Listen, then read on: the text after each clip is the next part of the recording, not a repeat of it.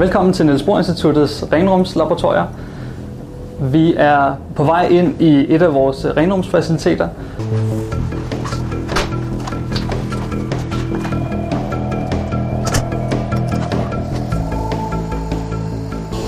Et af de første trin i elektronstrålelitografiprocessen, det er det, der hedder spin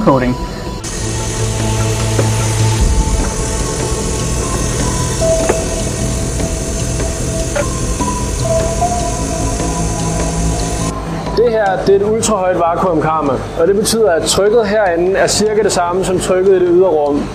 Og grunden til, at vi skal have så lavt et tryk, det er, at når vi bygger materialer til kvantecomputere, så gør man det ved at dyrke en ult- ultraren krystal, og det er man nødt til at gøre herinde, fordi hvis man har højt tryk, så er der en hel masse urenheder, der vil sætte sig på krystallen og ødelægge krystallen i virkeligheden.